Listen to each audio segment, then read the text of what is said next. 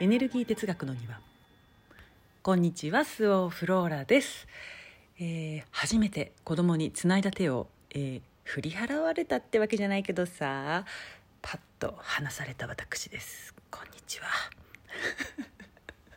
そっかもう赤ちゃんじゃないもんね。ね。お友達に見られたら嫌だよね。悲しい。なんてここで話してるのが、えーバレたら後でまたね怒られるのでこの辺にしておきたいと思います。たまにね子供もねラジオ聞くんですよ。お母さんお話が上手だね。えーそうですか。ありがとうございます。とか言って。はい。えーとですね昨日ねあのなんていうのあのさ学校行事ってカメラマンさんが来てくださるじゃない？で後からウェブでね注文するじゃないですか今って。いやなかなかさ私さこれがさ苦手なんですよ。皆さんできます？探せなくない我が子。毎回途中でキーってなって諦める。大体でよしってなる。でさ今回もあのそのサイトで見ていてあの親もねちらほら映ってたわけですよ。うん、であのね改めてね改めてね思いましたね本当にね。いやもうどうにかしようってあの我どうにかしようって本当思った。いや別にねあの太ってるわけでもないし右霊にしていると思いますよ。思います。でもないです。ない。もう私の全ての細胞がノーと言った。本当に。でさあのさ皆さん分かると思いますけれどコンプレックスってさ隠したいじゃない？ね。だから意識して不自然になって余計に目立つのよ。まさにそんな写真をあの見つけてああなんか普段こうやってさラジオトークでさ堂々としましょうねとか言ってるくせにさ自分が堂々としてないじゃんね。ってもうこういうところがね可愛いよね。ね。はい、えー何がねコンプレックスかってそのさね、ここでも話してますけれどあのむくみですよむくみ、うん、そう。で、えー特にね、えー下半身そう筋肉がつかないもうぷよぷよの水太り足首がないとかさね。でさその完璧に自分の望むようになるかならないかはまあ置いておいていろいろさ改善方法っていうのは知ってるわけよね。あのダイエット方法なんてさ痩せてる人より太ってる人の方が詳しいわけでそうだから私だってむくみに関してはもはやプロですよ。うん。なのにさいややってますよそれなりに。今もあのプロテイン飲みながらねフォームローラーで筋膜リリースとかしてました、えー白い炭水化物は控えて何？お風呂はそうね。じゃあ必ず湯船に浸かるとかさシャワーだけじゃなくて水分もとってますよ。でもまあもっとやれますよね。もっとやれることはあるわけですよ。もっとやれるしそれなりにやって効果がね結果にならないのならばもっとやればいいわけですよ。毎日運動して毎日もっとさその何基準値あるじゃない？体重何キロに対して何グラムみたいなさ、ね、そういうタンパク質取ってとかさ。ねしたらいいじゃない？でもしないわけですよ。もう私頭どうしてどうかしてんのかなと思って、ね、昨日あのすごい思いました。で自分を責めておりました。だってさやれば良くなるって分かってるのにやらないのよ。意味不明だよね。やれば良くなるの分かってるのにやらなくて良くならないって悩んでるのよ。何それっていう。今今ちょっと今もねこれ今そう下ふと下を見たら、えー足を組んでいました。組まなきゃいいよねこれね。はいほどきます。うん。えー毎日常に毎秒自分に使える時間があって常にチャンスにあふれてるんだからさもうさそれを無駄にしてる時間はないんだからもうしっかり私と思いましたよ。もうというお話でした。はい。では今日の質問いきましょう。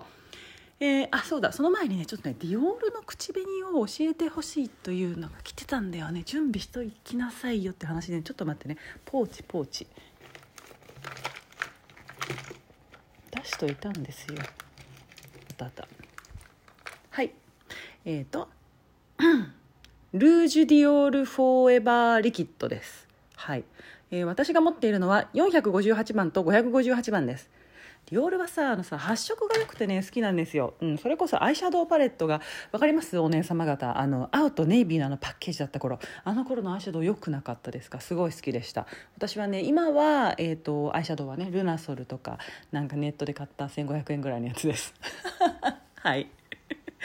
それでは、えっと、質問いきましょう。はい、えー今日はこちら。フローラさんこんにちは。えっ、とフローラさんの職業は確かに元気な人ですね。あこれねなんかもう私の職業ってなんか元気な人だよねって 言ってたんだよね。そうそうそう。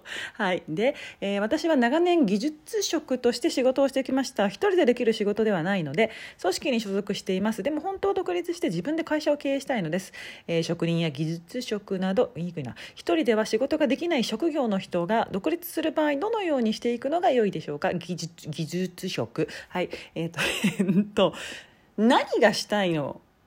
ということですよね、うん、あなたが。そうじゃあ例えばねあなたが美しい食器を作る職人だとするわね。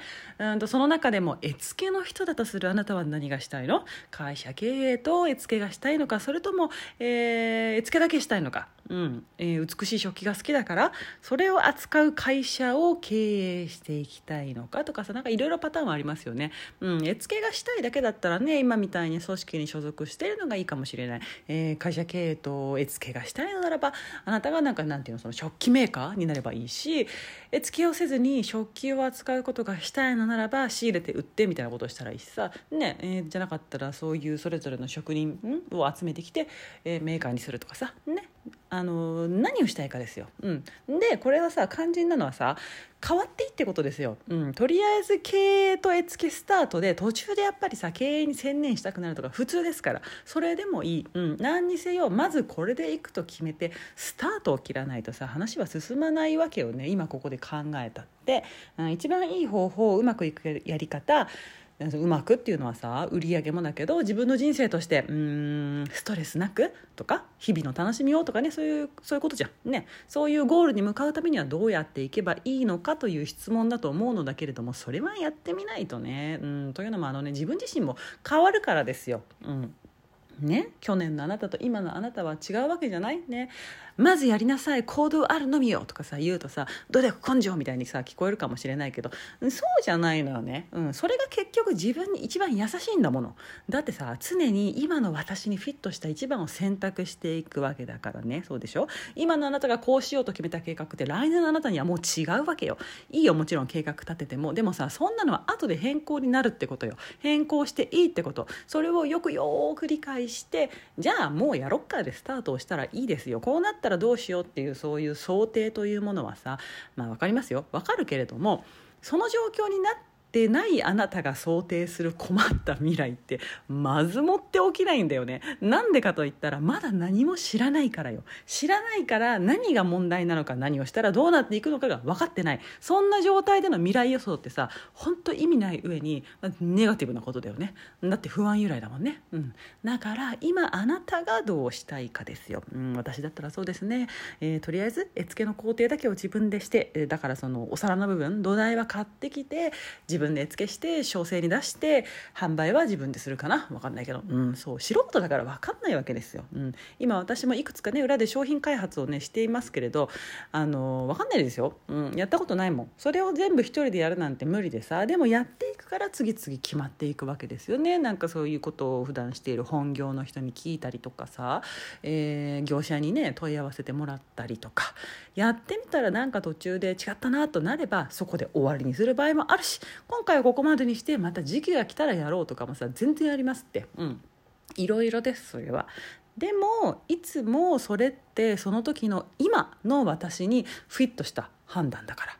ストレスはまあ一番それが少ないですよね、まあ、ゼロとは言わないですけれどもちろん、うん、だからね、えー、私のその提案したこと以外にもやり方のパターンはあるのかもしれないけれども何がしたいのかそれは今ね今何がしたいのかをよく観察してそこからスタートしたらいいですよっていうかそれしかやり方なんてないですよ何でも。ね。はい。そうね。行動し続けることがさ自分への優しさですよね。うん。ということで午後も頑張ってお互いねあの自分への優しさを 向け続けましょう。もうでもやることがいっぱいや。頑張ろう。本当にもう昨日もね祝日で休みだったんですけど朝から晩までちょっともうやること満載でやること満載でやることがやれてないんですよ。どういうこと？日本語おかしいよね。というわけで今からまた頑張ります。はい。それでは皆さん今日も良い一日をお過ごしください。ごきげんよう。スオフローラでした。バイバイ。